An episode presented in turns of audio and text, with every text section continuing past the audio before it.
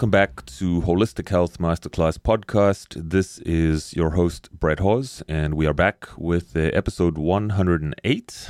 Today, my friend and investigative journalist, Jeremy Hammond, joins me to discuss vaccine efficacy versus natural immunity.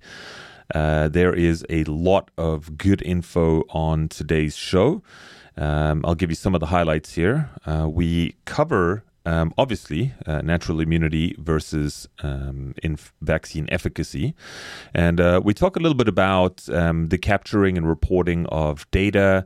How do we measure effectiveness of a vaccine and natural immunity for that matter? We talk about cross immunity between SARS-1 and SARS-CoV-2. We talk a lot about how the mRNA shots particularly work and what some of their effects might be, and then get into a couple of, theoretical things that are slowly starting to sort of manifest, if you will. Things like original antigenic sin, antibody-dependent enhancement. We talk a little bit about immune escape and the fact that we are quite quickly potentially anyway, becoming dependent on boosters. That's kind of it in a nutshell. I think you'll find it quite interesting, the discussion on natural immunity. It does get a little bit technical here, but I think that we are at the point where we do have to get a bit technical and deepen our understanding of what's really going on.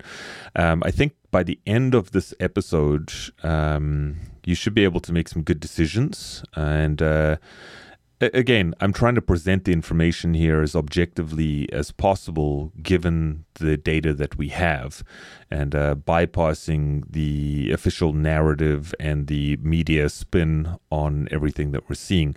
So my hope is that this empowers you to make more of a decision that is rooted in informed consent, and that you can take this information and do what you will with it.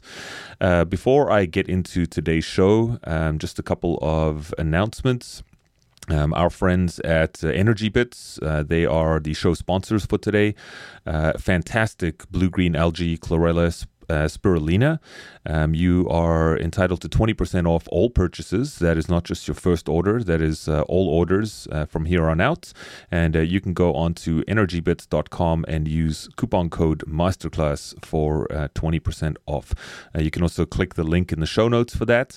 And then we also do have practitioner programs, just by the way, and a new sort of branch of what we're doing here at thepractitionerparadigm.com.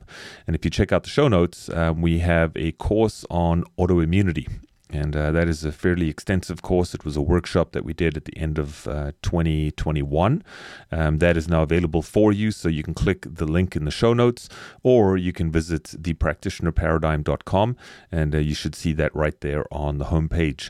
So thanks again for tuning in to the show and for your support. If you do like this episode, please share this with your friends, your family, subscribe, leave us a review, and keep the show going, and spread the word and empower yourself, your family, and your community. So thanks for tuning in, and here is Jeremy Hammond.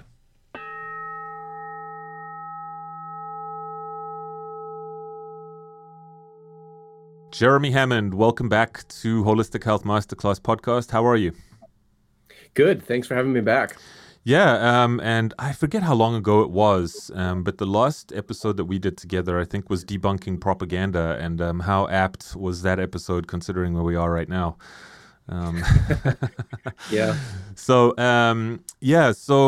today, I think the two big sort of topics we want to talk about is, the first one is the sort of waning efficacy of vaccinations, and then the other topic, which I think we'll probably spend a little bit more time on, because I certainly, off air we chatted a little bit, and I didn't realize that you've been researching for a full year now on natural immunity, so I'm keen to get schooled myself and to brush up on the latest research.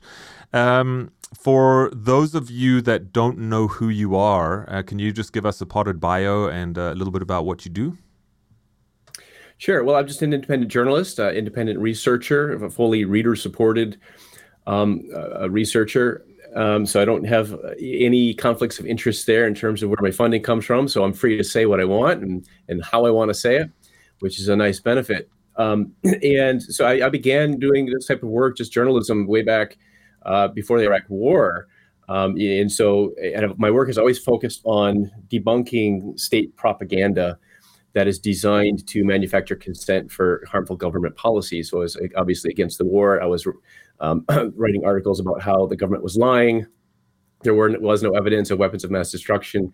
It was focused on foreign policy for many, many years, and I have shifted my focus pretty much entirely now to the COVID-19 pandemic and the topic of vaccines. Began shifting to the topic of vaccines after my son was born in 2012, and now that's pretty much all my focus because it's such an important issue. There's such a lack of seriousness on that topic in the mainstream media that it's just this is what I needed to do with. So once I had done that research for my son, I mean, I was doing research in the medical literature to make decisions for myself and for my son as a father. And then kind of once I had that knowledge, I couldn't not talk about it and write about it. So that's really been an evolution in the focus of my work. Mm. And that's something, we obviously discussed that on the last episode that we did together. So why don't we, before we get into natural immunity, why don't we just start off with the... I don't know what the correct terminology is. Inefficacy, and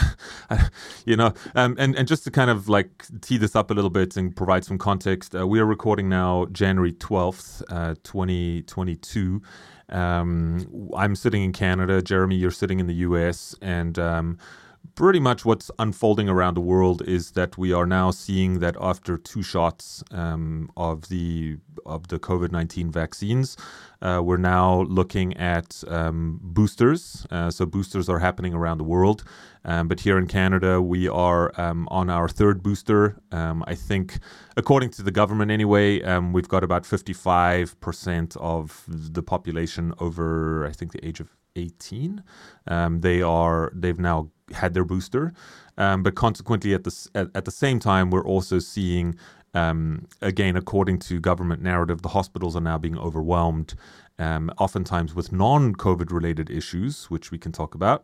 Right. And of course, the majority of the people now that are showing up in hospitals are, in fact, they have been either double or triple vaccinated. And there are many, many people now that have been double or triple vaccinated that are now contracting COVID-19, specifically the Omicron variant.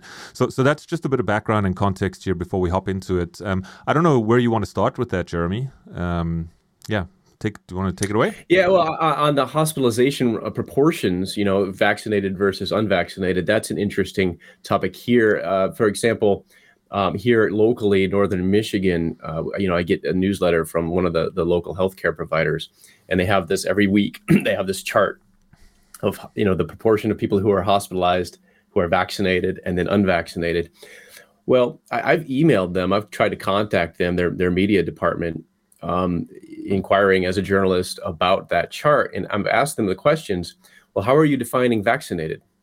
By vaccinated, do you mean fully vaccinated according to the CDC's definition, meaning has received the two doses of an mRNA vaccine and is at least 14 days past the second dose administration? And by unvaccinated, do you mean not fully vaccinated? They won't answer my questions. Huh. They refuse to reply to me and answer that question. Also, how do they confirm the vaccination status of patients who may have been vaccinated outside of their network? Maybe they did it at a different clinic out of network or at a pharmacy. How do they confirm that the lack of a vaccination history?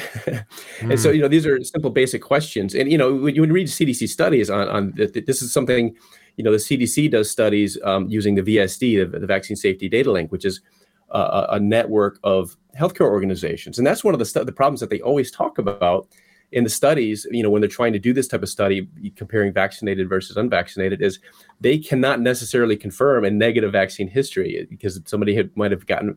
And they always acknowledge that somebody could have gotten vaccinated elsewhere. And so, when I'm seeing these claims, and here in the U.S., they're still claiming that, the majority, the greatest proportion of hospitalized COVID-19 patients are unvaccinated. Well, I'm skeptical of that. And you've just mentioned in Canada, it's different. They're acknowledging the opposite. And we've seen in Israel, in the UK, and in countries where the mass vaccination campaign got started very, very early. I mean, it's been that way for a long time now, that the majority is vaccinated patients. And you know, I mean, that should be expected. I mean, we should expect that even with a very highly efficacious vaccine, we should expect that, because as the proportion of the population that is fully vaccinated increases, while the proportion of hospitalized patients is going to increase naturally. And so, with the U.S. still claiming that the greatest proportion is still unvaccinated, I'm skeptical of that, actually. And I think that's changing, and that has been changing. I mean, it is a greater and greater proportion of people who they acknowledge are fully vaccinated. Mm-hmm.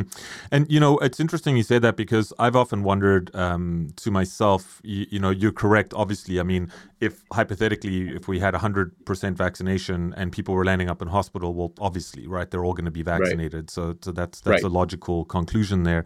But, do you feel that the reporting, because this is something that's now coming to light here in Canada, is our health minister, Christine Elliott. She has basically been on record, and this was all over the news a couple of days ago, that, and I forget the numbers, I think it's 46%. So 46% of people being hospitalized with COVID were not hospitalized because of COVID. So there's that, and then there's the other situation here, coming back to what you were talking about, which is, the reporting that we see in the media.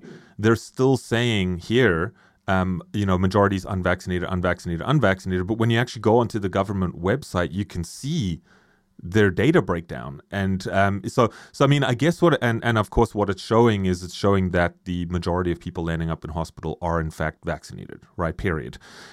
So, and of course, as you said, things are shifting around. But I just wonder, what I'm getting at here is, when you look at countries like the UK, for example, when you look at Israel, do you feel that their data capturing and their data reporting is more, what's the word? Is it more accurate, and are they reporting more honestly than perhaps we are here in North America? That's a good question. I think, Israel in particular has done a pretty good job, I think, with their data. I mean, they from the beginning have had, it's interesting to see people, who are very much advocates of the mass vaccination endgame of the lockdowns, right? Referring to Israel as an experiment, right? As the world's lab, mm-hmm. which, given the history of that state and the Jewish people, you would think that there would be kind of a reluctance to speak of their population that way. And yet there it is. And they have had, quite a lot of, they have been collecting data very vigorously. And a lot of the studies that we have, for example, one of the biggest studies we have on natural versus vaccine-induced immunity came from Israel, using the data that they've been collecting there. So they have been pretty rigorous with collecting the data and the reporting on it. In literature, you can read many of the studies are using data from Israel, because that's where the data is available. So definitely, I think I don't know whether I could say that they've been doing a better job, but I think certainly... I think the CDC in particular has been blatantly lying to the public, not necessarily in terms of they're not collecting the data. It's just in terms of what the data show. Maybe the interpretation of data. Yeah. And then the CDC also has a tendency to, when it can't find studies to support its policies, it does its own studies. Oh yeah, we know how that goes. Yeah.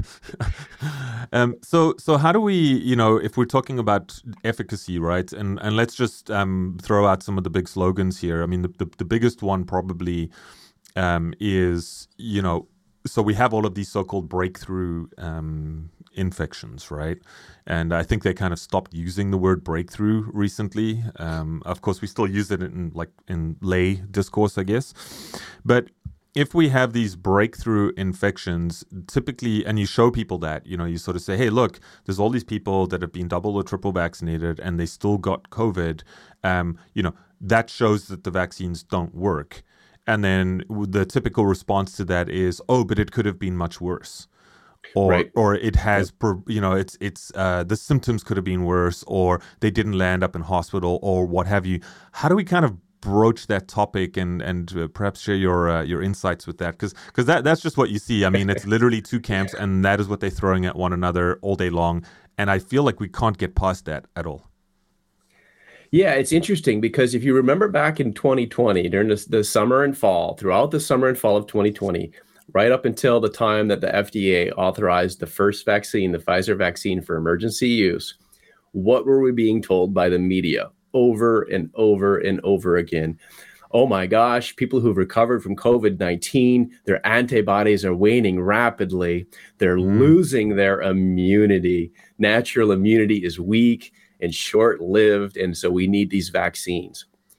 We were hammered with that message over and over and over again. Now, suddenly, they're starting to educate the public about the difference between sterilizing immunity and just general immunity. So sterilizing immunity refers to the ability of the immune system to prevent infection in the first place. And that's dependent on what are called neutralizing antibodies, antibodies circulating in the blood. And when you're infected or when you're exposed to a virus, the antibodies can actually prevent the virus from entering the cells and replicating. So you're preventing the infection. Now, if cells do get infected, if there's a significant infection of cells in the body, antibodies are no longer the operable functioning part of the immune system. Then you have cellular immunity and T cells that can then seek out and destroy those infected cells. And so there's different branches of the immune system, and when they talk about vaccines, you know, it's like they were always talking about antibodies, and the vaccines are intended to produce antibodies. And oh, if you have natural immunity and your antibodies wane, you still need to get vaccinated to boost your antibodies. But it's not all about antibodies. Cellular immunity, in fact, is appears to be not just equally important, but more important than antibodies for prevention of severe disease. So for moderating disease severity. And so somebody can have an infection and yet have no symptoms, so no disease. So somebody can be infected with SARS-CoV-2, the coronavirus, and not develop COVID-19. And so this is something that the public was not being educated about. And coming back to the propaganda about natural immunity and people were losing their immunity, that was false. People were not losing their immunity. It's completely normal after the acute phase of infection, and you have a peak level of antibodies, and then after that, the antibody levels come down. But then the rate of decay slows over time, and then you have a plateau. And so, all of the studies that have been done to date, looking at the persistence of neutralizing antibodies when people who recovered from infection, show persistence of antibodies.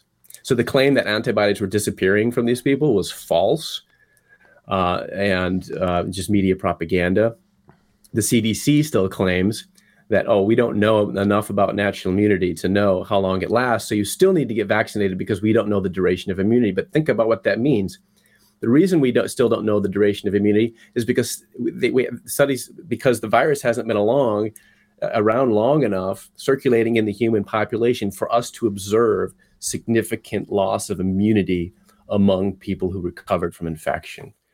That's what the CDC is not saying. Yeah, but I mean, as far as I understand, if you actually go back and look at SARS-CoV-1, which was around 2003, 2004, somewhere around there, yes. I believe they share, and again, I might botch the nomenclature here, but they're like 90% similar. Let's just put it like that in lay terms. And what they've now found is that there is 85, something like that. But the bottom line here is that they found that there is, in fact, cross immunity from people that had SARS-CoV-1 17, 18 years ago now.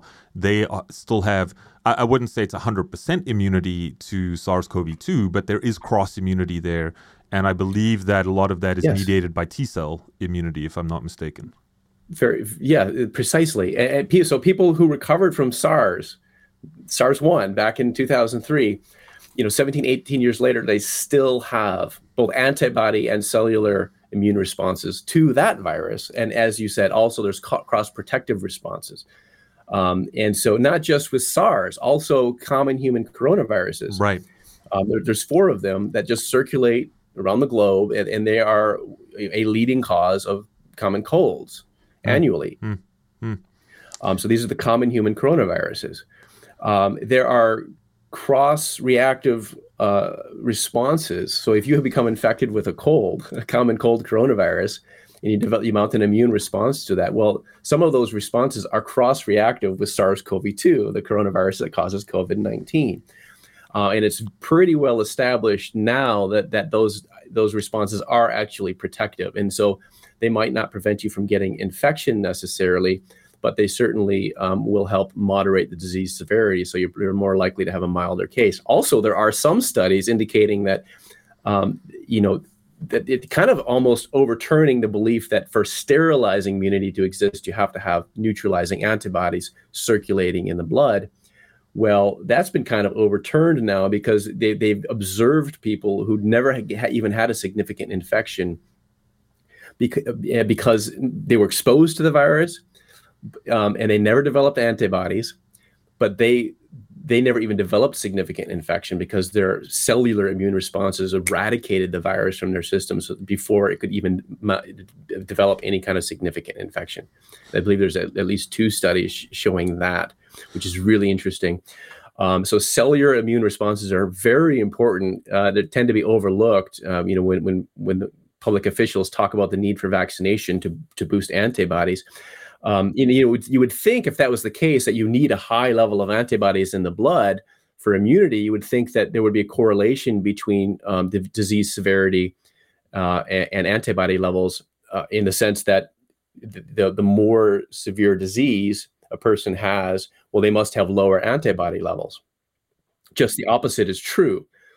Study after study after study has observed very consistently that it's actually people who develop more severe disease who have very high antibody titers, levels of antibodies circulating in the blood. And it's people who have mild symptoms or no disease at all who have very low antibody titers. Some people never even develop a detectable level of antibodies, and yet they clear the infection efficiently and effectively because they don't need the antibodies to do it. That's cellular immunity. That's this T cell responses. Right. And so this is, in lay terms, this would be our first line of defense that does not necessarily have any memory, correct? Right. But then, yeah, I'm glad you brought up memory because that's, there's T cells, and then there's a broad array of responses with T cells, including what I mentioned earlier, that some T cells can seek out and destroy infected cells. They also were very much involved in the coordination of the immune response. And that's an important thing because you need to have a very coordinated immune response. And so that's actually, people who die from COVID-19, it's very typical for them to actually die from a dysfunctional immune response. So the cytokine storm, they have this uncontrolled inflammatory response, and that's actually what kills them. And so there you have dysfunctional immunity where there's not a balanced, controlled response, and that's very important. And then there's B cells, which are involved in the production of antibodies. But there's also memory T cells and memory B cells. And we know with natural immunity, when you've become infected with SARS-CoV-2, over time, B cells differentiate into what are called long-lived bone marrow plasma cells. So these are cells that reside in your bone marrow, and they're capable of rapidly, even if you did lose a detectable level of antibodies circulating in the blood, that's humoral immunity, is the antibodies in the blood. Even if that did drop below a detectable level, doesn't mean you've lost immunity. It doesn't mean you don't have sterilizing immunity, because if you're re-exposed to the virus, those cells in the bone marrow can rapidly mount antibody production again, and they remember.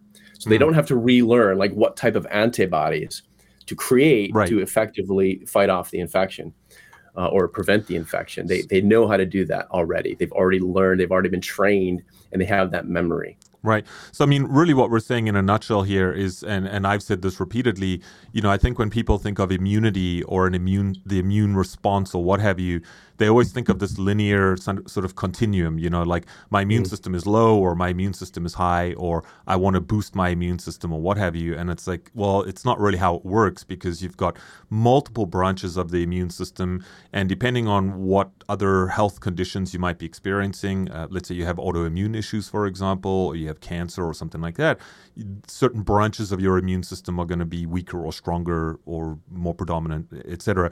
But let's just come back then. Now that we sort of understand that in a basic context, if we look at the vaccines now, you know, my understanding anyway is, so you get, especially the mRNA shots, so you get the mRNA shot, it essentially, you know, tells the cells of your body to make spike protein, and then the immune system is now trained to identify that spike protein should it see it in the wild. Okay. Of course, we don't know how long the body continues to make spike protein. Perhaps you know that. I mean, I've sort of heard somewhere between 6 months and 12 months that it continues to make that, but I don't think we really know fully yet. Like, I think the science is still kind of catching up to that. But the point here is this. The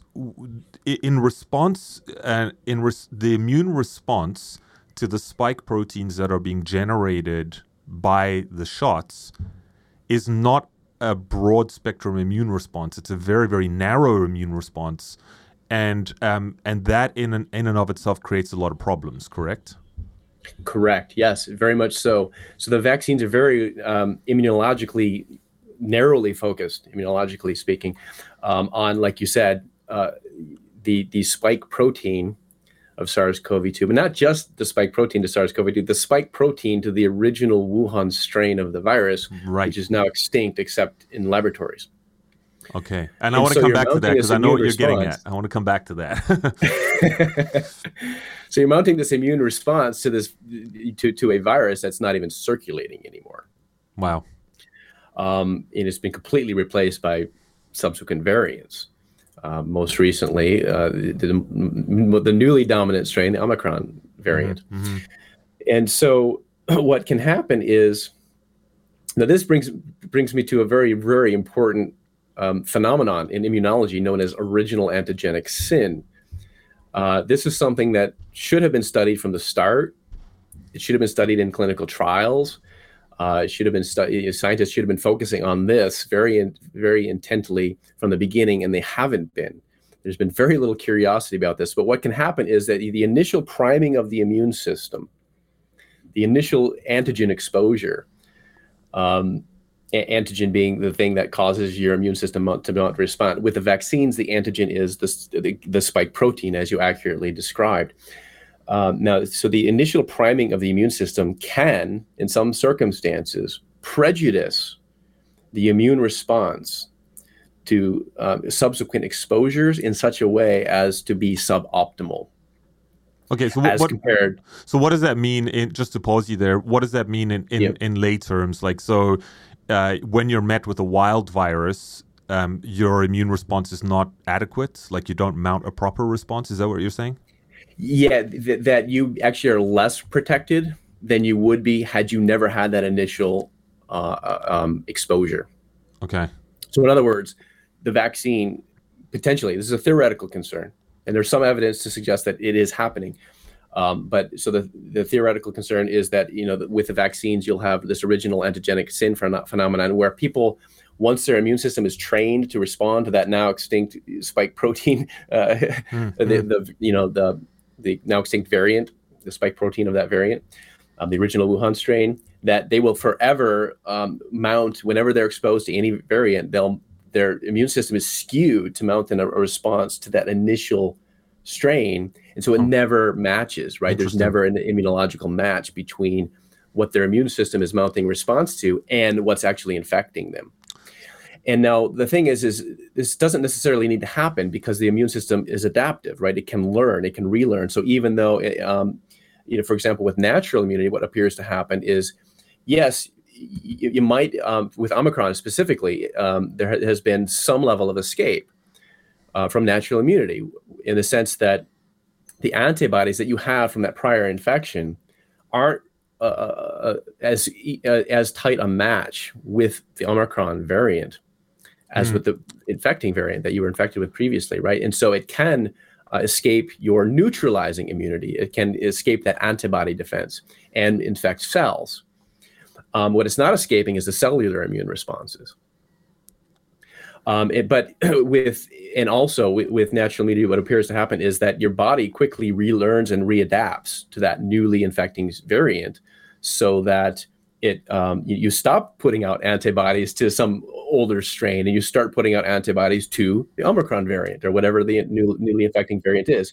Your natural immunity updates itself. Right. So this is your immune system doing this. This is not a product of the vaccines, is what we're saying. Right. No, this is what I'm talking about with natural immunity. Yes, when you have been primed initially with infection. Now, the concern is, so I have not seen, in fact, the evidence is against any phenomenon of original antigenic sin occurring with infection specifically.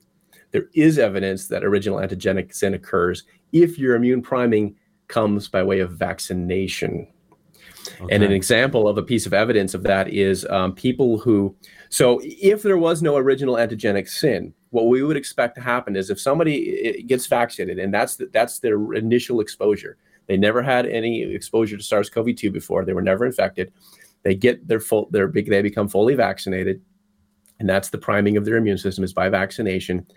If there were no original antigenic sin and they experienced a breakthrough infection, we would expect to see that essentially they would have the equivalence of natural immunity, right? That their immune response would kind of be updated, and essentially that new exposure to the new antigen would overwrite the old immune responses, and now they'd have a new response that's updated to the newly infecting variant, right?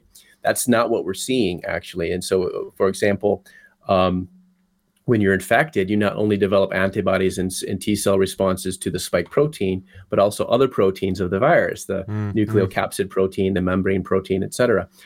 And so, of course, and that goes back to what you were saying about how the vaccines are very narrowly focused, immunologically speaking. And so what happens is what we actually see, according to some data I've seen, the only data, in fact, speaking to this that I've seen shows that doesn't happen. When people experience a breakthrough infection, for example, they actually don't mount an equivalent immune response to the nucleocapsid protein as people whose immune priming was by infection. That's evidence of original antigenic sin. So... Okay, so a couple of things that come to mind here. The first one is, if we have a very narrow immune response by way of vaccination, okay, and we are still now boosting with the original vaccinations, and I'm just going to use lay terms here for our listeners. Let's say this was the original vaccinations were programmed to generate spike protein A, which was the original Wuhan strain, right? Okay. And now we've gone forward and we've had Delta, we've got Omicron, blah, blah, blah. So the vaccines that we're administering now are still training the body to produce spike protein A, right? And the immune response is towards spike protein A. So the question now must be is, what happens when I'm met with spike protein B in the wild? So here comes Delta, and now here comes the more highly transmissible Omicron. You know, the question must be, since we're seeing a lot of these vaccinated individuals become infected, the question must be, do they actually have an immunological response to new variants based on the vaccines that we're giving, considering that we're talking about two different things? So that's, I mean, does that make sense to you in terms of, of a question? And I don't know if you want to unpack that a little bit for us. Yeah, well, and that's really the big question that, you know, like I said, they should be studying that intently. And so this is one of the reasons we've seen. I mean, they're acknowledging when they started out, you know, initially saying that these vaccines, 2 doses of one of these mRNA vaccines would provide long-lasting immunity. That would be sterilizing immunity. If you remember, they promised over and over again that the path to herd immunity was that mass vaccination with the 2-dose regimen. Well, that implicitly means that the vaccines would induce durable, meaning long-lasting, sterilizing immunity, meaning that preventing infection and transmission. Well, they've long since dropped that claim and acknowledged back with Delta, they were acknowledging that, it doesn't prevent transmission and infection and transmission. With Omicron, that has increased the inability of the vaccines to prevent infection and transmission has increased even more. And so you see, if you look at studies on vaccine efficacy and they show waning immunity over time, there's two reasons for that. One is just the effect of the vaccine. The immunity, the immune responses of the vaccine do wear off over time, and with the waning of antibodies is a waning of immunity with the vaccines. That's not true with natural immunity. Right. And so we'll talk about that. There's a difference in terms of what they call correlates of immunity. Right. The correlates of immunity with natural immunity are you can't pin. It's not like, antibodies equal immunity. Whereas with the vaccines, essentially, your antibodies, for the most part, equal immunity. There are T cell responses with the vaccines. They do induce T cell responses, but again, they're very narrowly focused on the spike protein. But anyhow, so you can look at studies on vaccine efficacy, vaccine effectiveness, and you see it. You look at the graphs, and they wane quite rapidly. And there's two reasons for that. One is just the immune responses wane over time. Mm-hmm. And the vaccines do not appear to me to induce the same robustness of immunologic memory as natural immunity, not even close. So that's one problem. But also, this is partly, an effect of the introduction of new variants over time, too, right? That escape the vaccine-induced immunity to one extent or another. And increasingly, Delta escaped the vaccine immunity to a certain extent. Omicron escapes it to an even greater extent. This is, sorry to interject, but this is actually acknowledged. I mean, this is not conspiracy at all. I mean, as far as I know, the CEOs of the pharmaceutical companies are basically saying something along the lines of, studies show that the current vaccinations are around 37% effective against the Omicron variant. So this is not speculation or anything. No, in fact, like that. They like to use the introduction of new variants as an excuse for why their vaccines are performing so poorly. So as opposed to acknowledging that it's not just because there's new variants. That it's also just because the immunity from the vaccines isn't that durable to begin with anyways, regardless of whatever variants are circulating predominantly. Right. And what's interesting is I think Dr. James Lyonsweiler, Jack. Jack and I had a discussion, I think it was October 2020, something like that.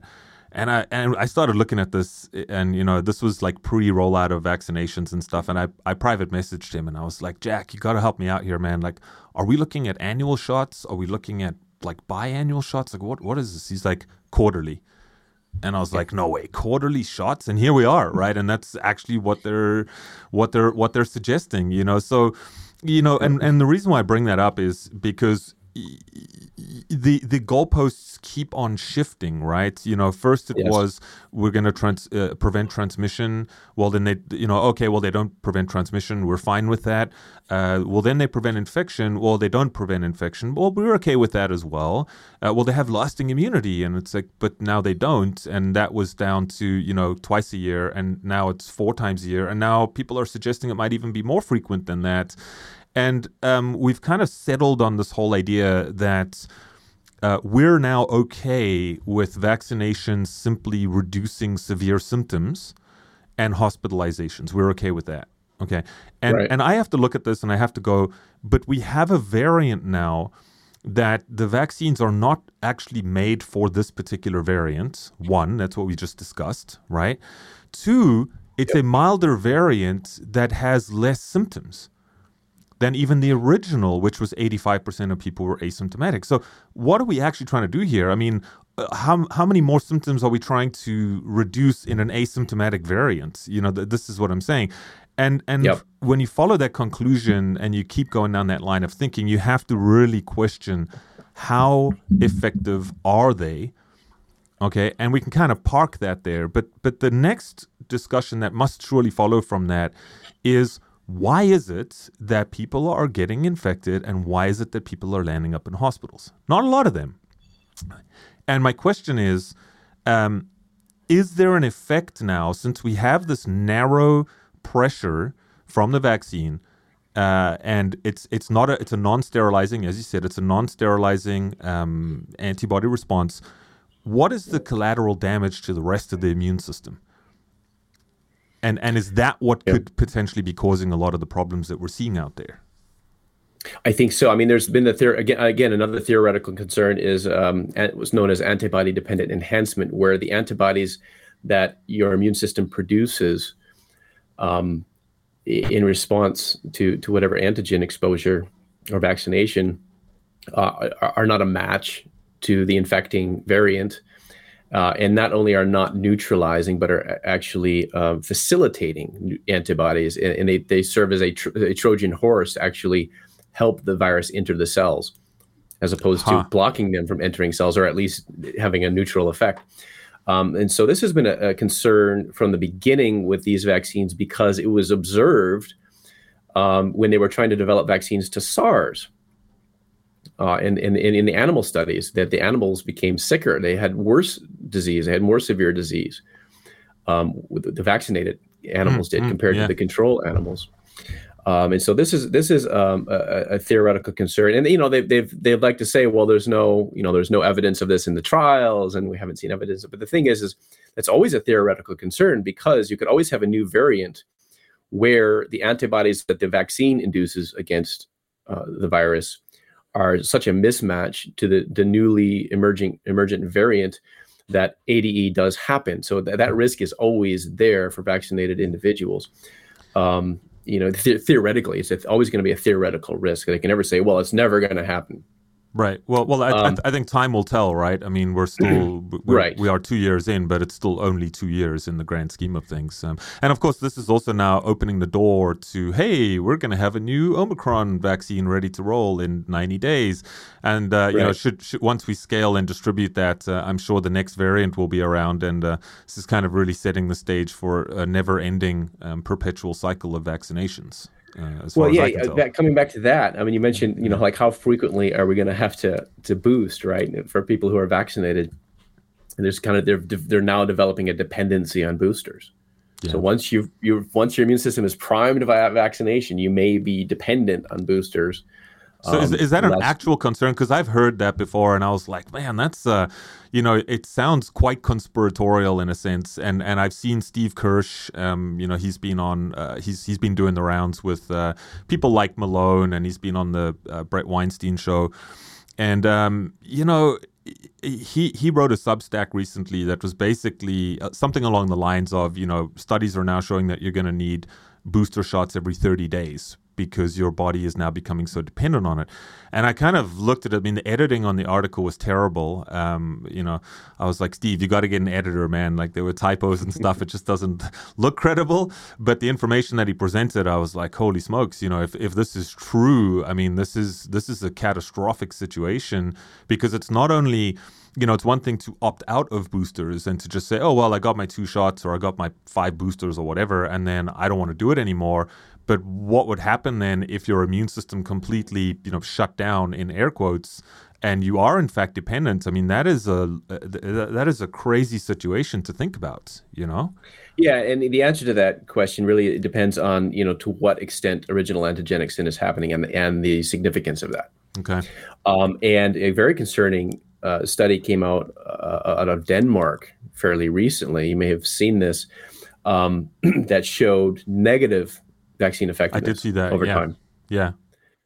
Now there was some confounding in that study because the authors reported that may be due to differences in behavior between people who got the vaccine, maybe out there kind of living it up and being exposed to the virus more, and so that's just a a factor related to their behavior. Whereas, the assumption there would be that people who didn't get the vaccine are kind of just isolating at home and not going out and living their lives and being exposed to the virus. I actually sent a newsletter on this study fairly recently, and one of my readers from Denmark replied to say, it's true actually that they have this like vaccine passport system there, she said.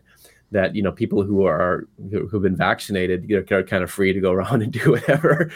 Wow. Whereas people who are unvaccinated, they kind of have a way around that, is they can get tested.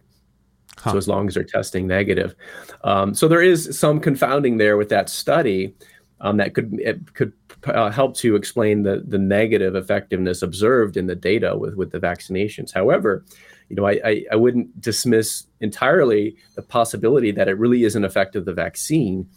There was another study out of researchers from Sweden who showed that over time, the vaccine effectiveness does enter negative territory. That one, the negative vaccine effectiveness was statistically not significant because they had very wide confidence intervals.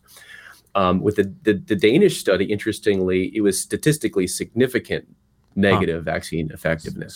So when you say negative vaccine effectiveness, can you perhaps just explain to our listeners what that means? That people who got vaccinated, people who are fully vaccinated, are more likely to become infected with the virus than people who aren't vaccinated. Okay. Wow. So, I mean, all this to say, because I do want to move on, all this to say that, you know, we could sit and pick apart all of the, you know, the nitty gritty here. But the bottom line here is that it doesn't appear that we're going to vaccinate our way out of this problem. The data is just not showing us that it's going to work. And I won't even talk about anything else as far as treatments or prevention or anything like that, because, I want to keep us on point here. The sad reality is that we're still being told, right here in Canada, like all of the propaganda, the government advertising, all of the politicians on Twitter, everyone else, they're all like the best way is to get your booster shots, get your boosters. Then you find out that the government has secured millions and millions of doses here. I think Trudeau's procured 409 million doses, just as far as I know. And we have 38 million people. So, I kind of wondered to myself, why would you order so much if all it's going to require is one more booster and then we're good to go, So that's obviously dipping more into the speculative side of things, which will... Well, if I might comment on that a little bit further. Yeah, please. So again, coming back to that Denmark study, they actually looked at that. They actually did. They didn't just look at people who were fully vaccinated. They also looked at people who were boosted. Okay. So they'd had their two doses of mRNA and a booster shot. And specifically with the Omicron variant, this is what they were looking at. Huh. And they found that, yes, getting the booster did, they said recover, I think was the term that they used, recover the immunity up to whatever percentage it was originally, like immediately after the second dose. Which then they said, not only that the initial effectiveness of the initial two doses wanes rapidly, like within a month, it drops like significantly. The same thing with the boosters, like after a few weeks or, or maybe a couple of months at most, like the effectiveness drops right back down. So this going back to that question, how often are we going to need to boost? I mean, if you looked at that, at best, every 4 months or something, if the goal is to boost to prevent infection and transmission, you're going to need boosters like every 2 or 3 months. Crazy, based on this data. Yeah, and even then, new variants and this is, I think, what people need to understand is it's one thing on paper to say, like Pfizer says, oh, we'll have in 90 days we can bring to market a vaccination for a new variant, right? So let's say we discover Omicron January 1st. By March 31st, we can have a vaccine ready to go. But what people don't realize is that you still have to distribute that. You have to scale, like you can't scale it, you know what I'm saying?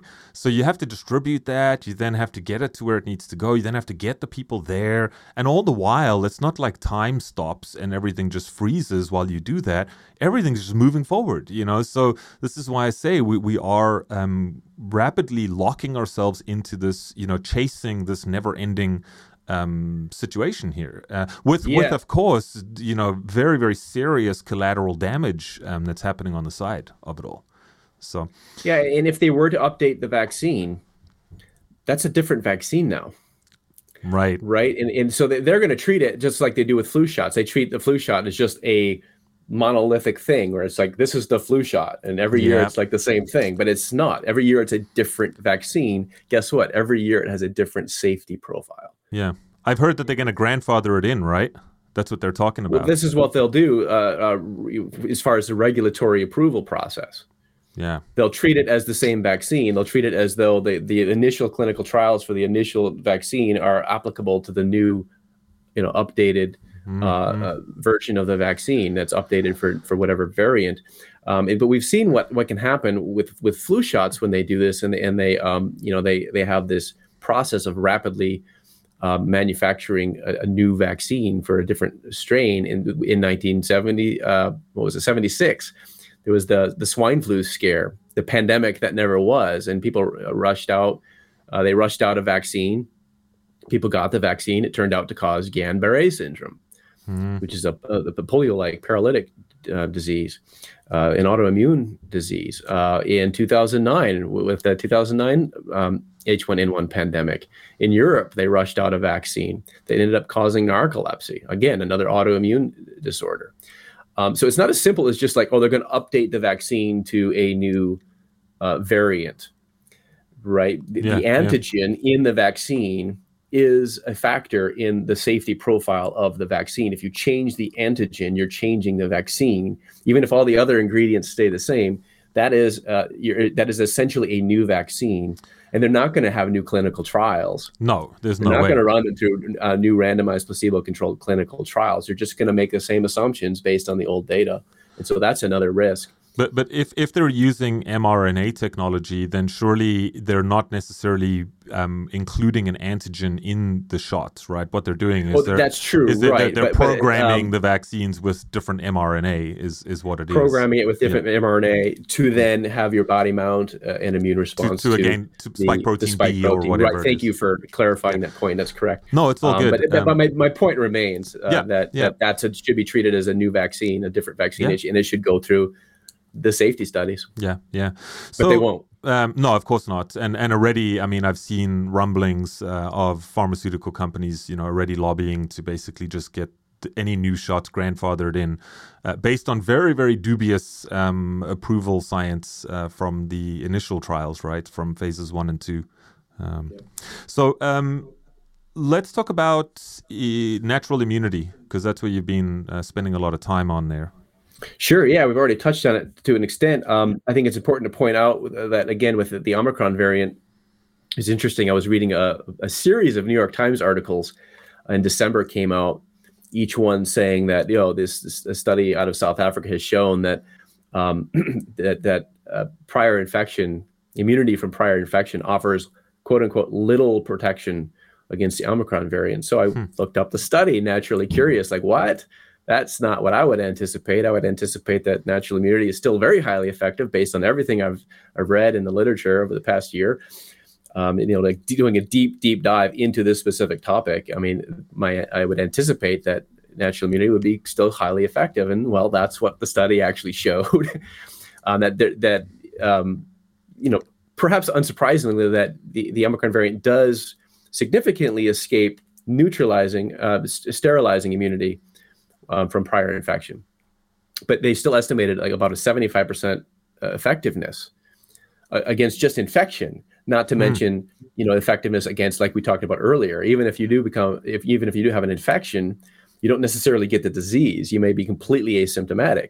You may have very mild symptoms as a result of your immunity. Well, that's still immunity, right? It's not sterilizing immunity, but it's still immunity. You're still protected from disease.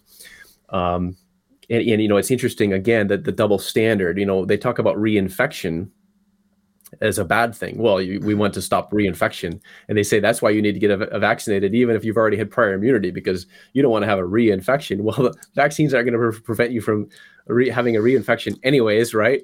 They can't, they don't do that. But so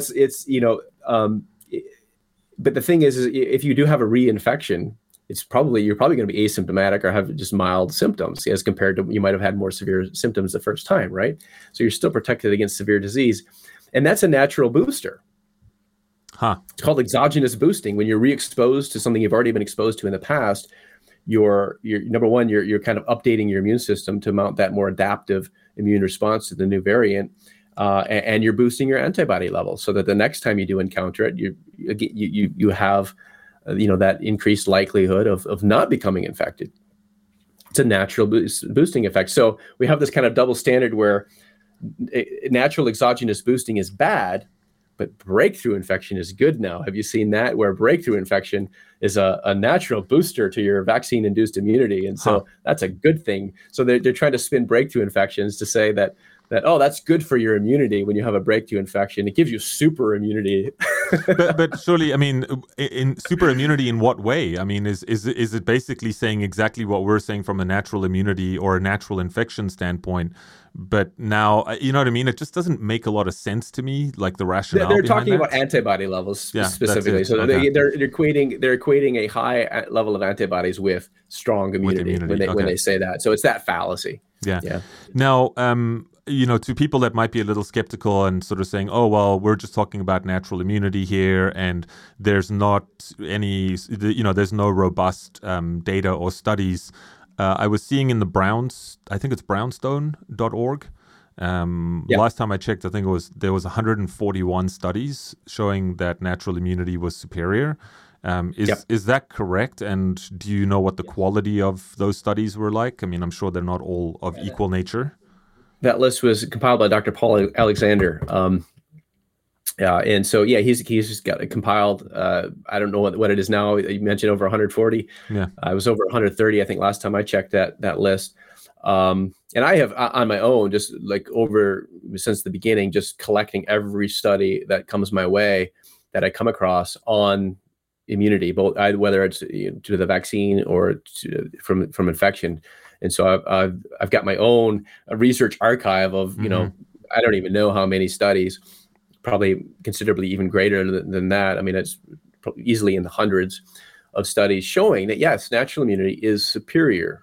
There's no question about this. In fact, it's interesting, you know, comparing like the CDC's messaging that, natural infection or natural immunity, they have this public relations messaging that natural immunity is weak and short-lived and insufficient protection, and so you still need to get vaccinated even if you recovered from infection. That's not what the scientific literature is saying. In fact, I mean, it's just interesting. It just jumps out whenever you read these studies, and they're talking about like studies from immunologists, like examining in detail the immune response. And they're always making comments in there about, you know, the need, you know, what we can do, how this is helpful for vaccines, right? And how we can adapt, you know, we need new vaccines that are better.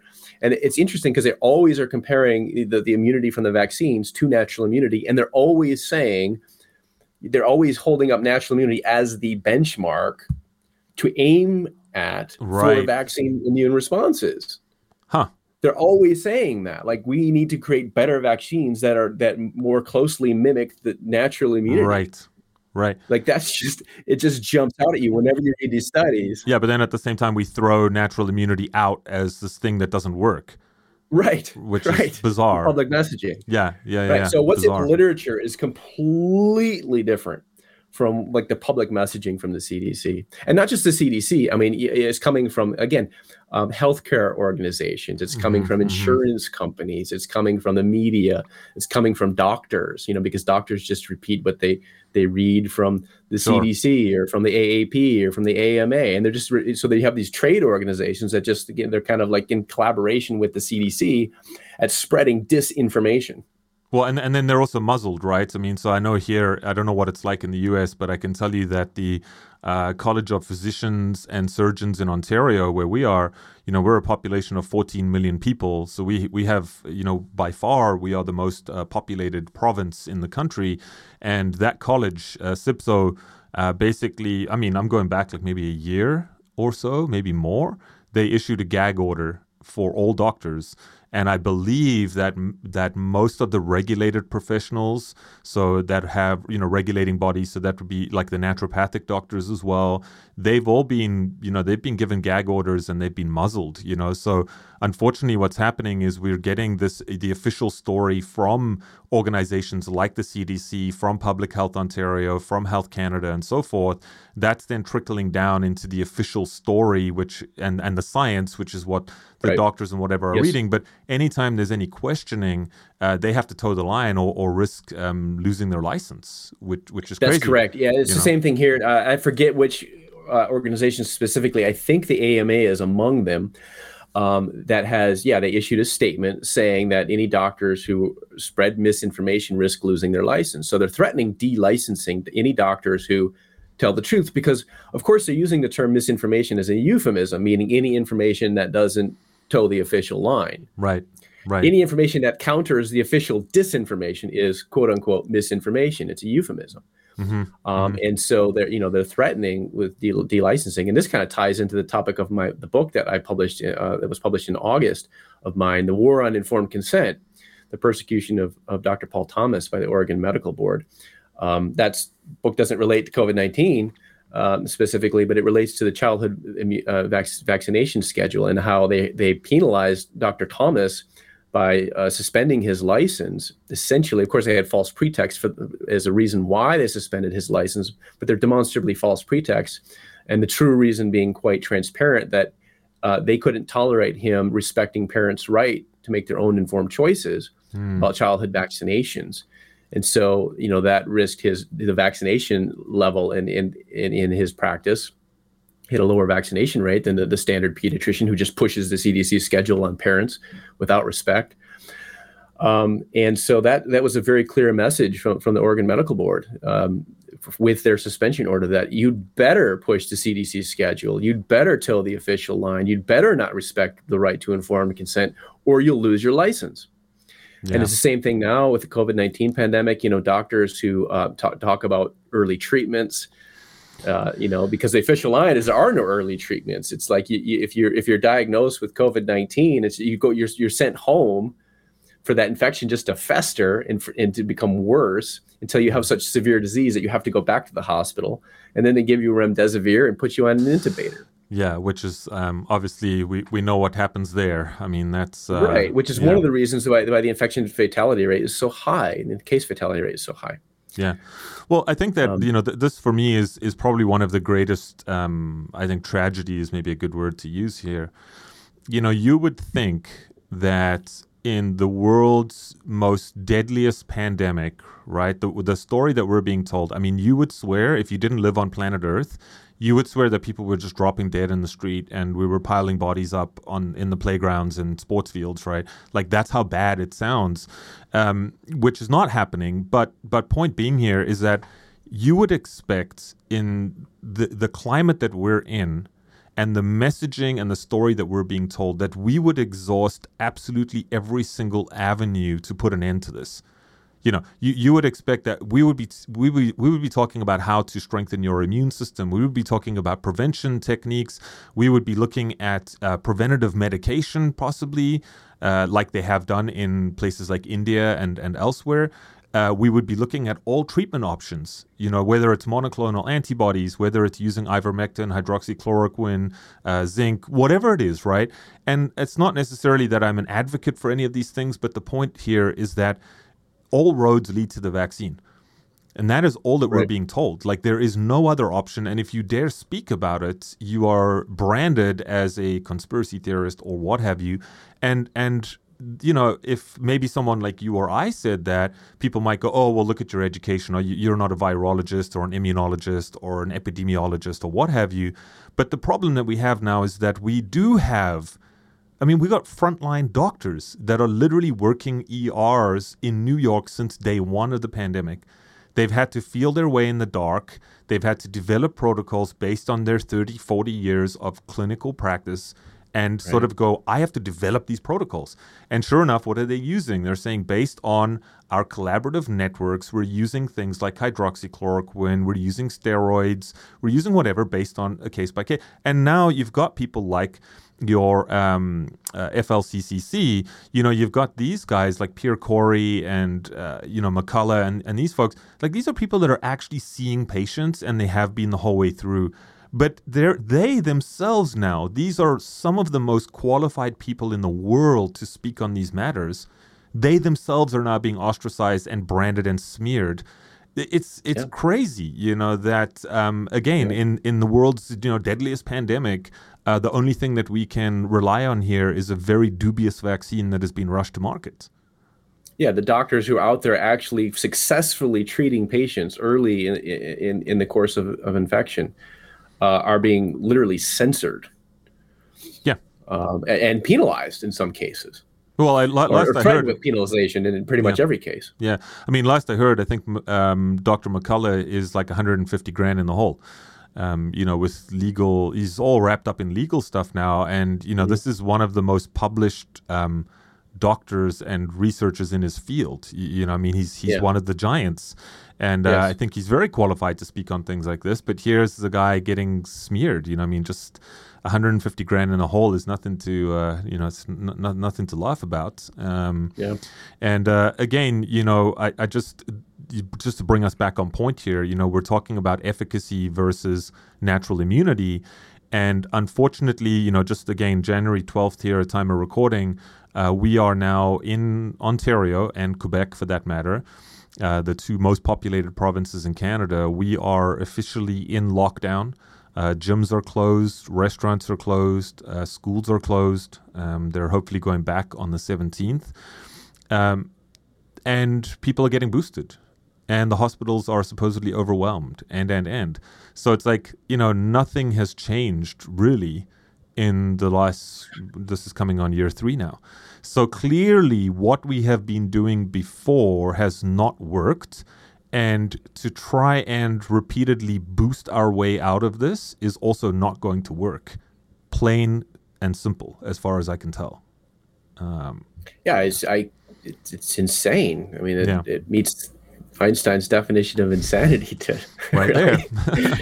Yeah. So, doing the same thing over and over again, expecting a different result this time. Yeah. It doesn't work. I mean, the lockdown measures didn't work, and we have studies on that. You can find studies that claim it works, typically modeling type studies that claim that these lockdowns have this great effect. But when you actually look at the real world data, like comparing states and looking at the epidemic waves across states. And it doesn't matter, when or if these measures were implemented.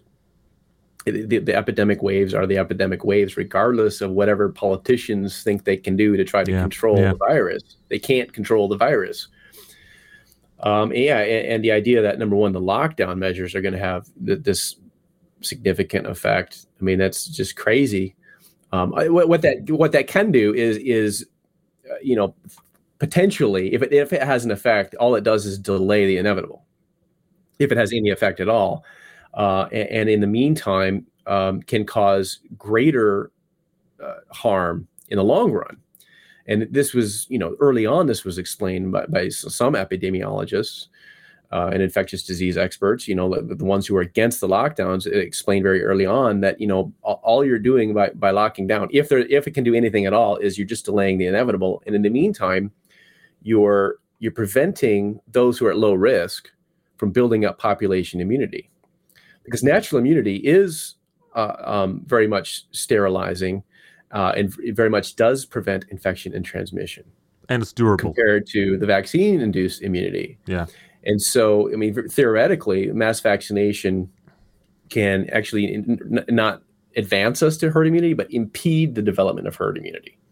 As a result, because we have to consider natural immunity as an opportunity cost of vaccination, right. Okay. Especially until we find out what is really happening with original antigenic sin.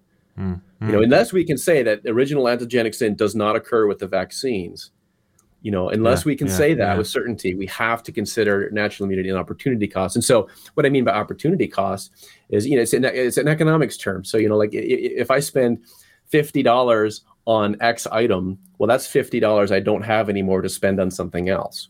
And so that other thing I could have bought with my $50 is my opportunity cost, right? Right.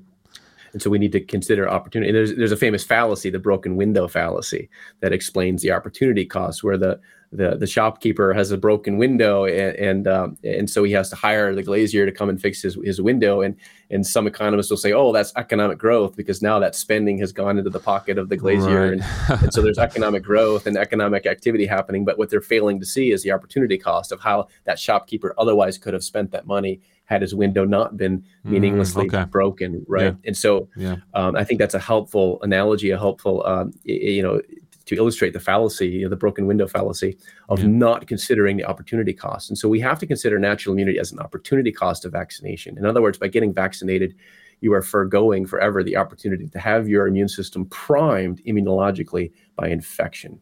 And as we've discussed, that goes back into everything we were saying earlier. Exactly. Yeah, I was just going to say, as we've just discussed. So, do you think? I mean, just to bring us into the close here, do you think that because obviously, you know, top of mind right now for everyone is how do we get through this, right? So, what does the end look like? How do we work our way to the end? Is there an end? And I think both you and I would probably agree that the whole idea of COVID zero is just a complete that's like lunacy. Unicorns and, you know, bubblegum raindrops and what have you. It's complete make believe. It's lunacy, and it always was from the very beginning. Yeah, exactly. You know, it's just like the flu shots never got rid of the flu. Well, actually, last year they did, because magically flu numbers disappeared. But anyway, let's not go there. But the point being is, you know, aside from that, there's all of the collateral damage. There's a lot of other things that are happening because of the measures that have been put in place. So my question is, you know, if we're looking on a way to get through this, do you think that a good way to move through this would be to let something like Omicron, which is a very mild variant, it doesn't cause a lot of symptoms, it's highly transmissible. Isn't this what we've really been hoping and praying for, in a sense, that this will truly bring us to herd immunity, and then we can kind of open doors and carry on with our lives? Yeah, I'm looking at Omicron as essentially the first phase of it becoming endemic, as opposed to this ongoing pandemic, where it's just going to become more like a common cold, where it's something people get, they're routinely exposed to it, and it's really not that big a deal. And this is what we would have expected. I mean, earlier on, you know, in interviews and things, I was talking about how that's the natural course of evolution with viruses, that, you know, when there's a new virus that enters the human population, the virus over time, it adapts to its new host. And it might be highly virulent in the beginning, but over time, the general trend is for it to become, yes, more infectious, more transmissible, more highly contagious, and yet at the same time, less severe. Right. And that's just the natural course of evolution, typically with viruses. Now, there can be evolutionary pressure put on viruses so that they become more virulent. This has been demonstrated in chickens with a chicken vaccine for, I forget the name of the disease, but where they were vaccinating chicken populations for a virus, and it ended up putting evolutionary pressure on that virus to become very deadly. Okay. So that is a theoretical risk. I mean, this is what happened. You know, it's the same thing with antibiotics, right? Overuse and irresponsible use of antibiotics has resulted in the rise of these superbugs, right? These antibiotic-resistant bacteria.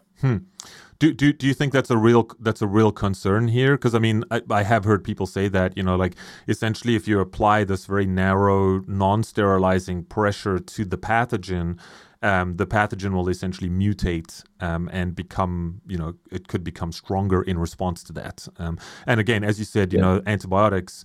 So if we think about antibiotics, you know, low dose antibiotics coming through the food supply would essentially be akin to low-dose non-sterilizing medication, if you want to look at it like that, right? So, and then double down with taking antibiotics for every little infection and what have you, and there you go with your, you know, your drug-resistant bacteria. Is that a genuine concern? I know you've just mentioned it's happened in chicken, but is that a genuine concern here?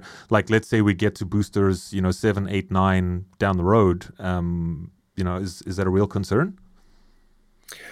Yeah, I think so. I mean, again, the trend would be toward less virulence, but when we're interfering in an unnatural way, you know, that you're throwing kind of a wrench in the gears of the natural evolution of things, and so it could result in pressure being put on. We've seen this with pertussis, again, a bacteria as opposed to a virus, but the same principle holds in terms of evolution with the pertussis vaccines, and you know, it's acknowledged that as a result of mass vaccination with the pertussis vaccines, that the bacteria mutated to lack a certain protein that's a key antigen component of the vaccine. So it, you know, it adapted to try to escape vaccine-induced immunity, and so that all the strains in circulation now lack protectin, this protein that's the key antigen component, one of the key antigen components of the vaccine.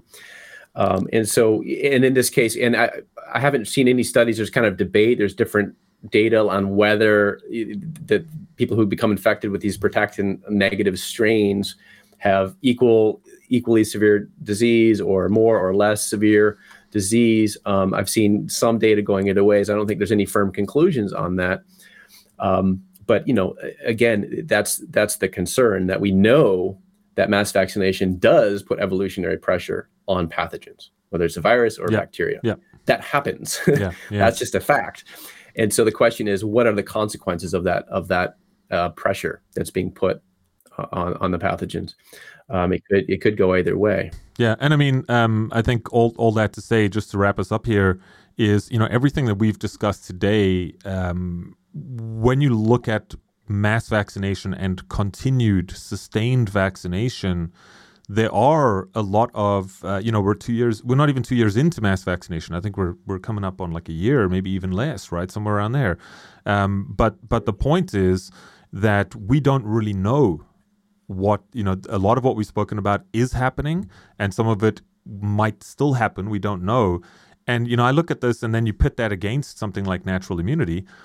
And it's sort of like, well, I got all of these risk factors over here. If I keep taking these shots, I don't really know what's going to happen. Or I could, you know, this is what I would like to see anyway, is, you know, let it become endemic. Let's protect the vulnerable. Let's start talking about things like prevention. Let's start talking about treatment options and stuff like that. And surely that is, you know, in my mind, now that we've had 2 years to look back on things, we know that the IFR has not changed. We know that, you know, nothing's really changed. It's not like more people are dying. It's not like there's more hospitalization. You know what I mean? So, and of course, then also, you know, to your point with natural immunity, how many people have now recovered in the population? You know, how many people had COVID that didn't even know that they had it? You know, so, you know, when you look at all of these variables, it just seems nonsensical to me to continue lockdowns, to continue, you know, the path that we're on. It just doesn't make any sense at all. And on that, I want to throw in another point there real quick, is that there are, you know, I've seen numerous studies showing that people who did recover from prior infection, who have natural immunity and then get vaccinated, do have a higher risk of adverse events. And I've heard that, so that's another consideration. Yeah. Which, and, you know, so I think from my side, you know, if you look at a risk-benefit analysis on the COVID-19 vaccines, I don't know. I can't see, generally speaking, that there's more benefits and no risk or very low risk. Right. In specific circumstances, I could see that somebody could make a reasonable choice to say, I'm going to get vaccinated because I'm at high risk. You know, I'm elderly with comorbidities. It might make a lot of sense to try to extend your life with the vaccine. But yeah, generally speaking, I'll speak for myself personally. I forwent the vaccines. I was not vaccinated. And I recently recovered from COVID-19. I'm pretty sure it was the Omicron variant. I think that's one of the reasons I had such a mild case. I mean, it was like a cold. I mean, I didn't even have like a sore throat or anything. I never developed a cough. I had like a mild fever one night and a little bit of achiness. And then I was just fatigued for a couple of days. Yeah. And then, you know, by 4 or 5 days later, I had my strength back. And I had a little bit bout of congestion, and I'm still a little bit tiny bit congested now, but that's kind of normal for me anyways. Yeah. And so I pretty much just fully recovered. And I mean, I've had much worse colds and certainly far worse flus. And interestingly, the household from which my household got infected, we were a fully vaccinated household, and my counterpart in that household had a much worse case. He was fully vaccinated, but he had a worse case of COVID than I did. Yeah. And I was taking, you know, and I had anticipated, you know, the risk of becoming infected over the holidays, and I was making sure to take supplements to boost my immunity. I was taking vitamin D, I was taking vitamin C, along with vitamin D, vitamin K, just to help it, you know, absorb and do its functions. Magnesium, I was taking quercetin and zinc. I was taking NAC and N-acetylcysteine to kind of support, and also liposomal glutathione to support my glutathione production. So, you know, I was doing what I felt was sensible, common sense things to support my immune functioning. And I got infected. I had a very mild case, whereas my fully vaccinated counterpart, whose household transmitted it to my household, he was worse off than I was. He had a much higher fever, and it was much longer running than I had. I had, on and off one night. I had, it was up 100-degree type of temperature, maybe up to 101. It was like the peak. And that was the worst of it. And to be honest, I've heard that from many other people as well. Like you're not the only person I've heard that from, and I have heard from even close friends of mine, where it's vaccinated individuals that have actually transmitted it over. I don't want to get into that at this late hour here on the show. But thanks so much, Jeremy, for joining me today. It was great to catch up with you, and thanks for sharing all of your research that you have been conducting over the last while. What's the best place for people to connect with you? My website, just go to jeremyrhammond.com. I use my middle initial there, so jeremyrhammond.com. And absolutely be sure to get on my mailing list. Just enter your name and email there into the form you'll find on any page of my website to get on my mailing list, to get updates with my work. And also I send out a lot of content that's just exclusive for my subscribers only. So you're kind of missing out on a lot of good stuff if you're not on my mailing list. Awesome. Well, thanks so much for joining me. And thanks so much to all of you out there for tuning into the show. As always, if you enjoyed the show, please consider subscribing, reviewing, and sharing these types of episodes with friends, family, and your community. So thanks so much, Jeremy, and we'll catch up with you soon. Awesome. Good talking to you again. Thanks. Thank you.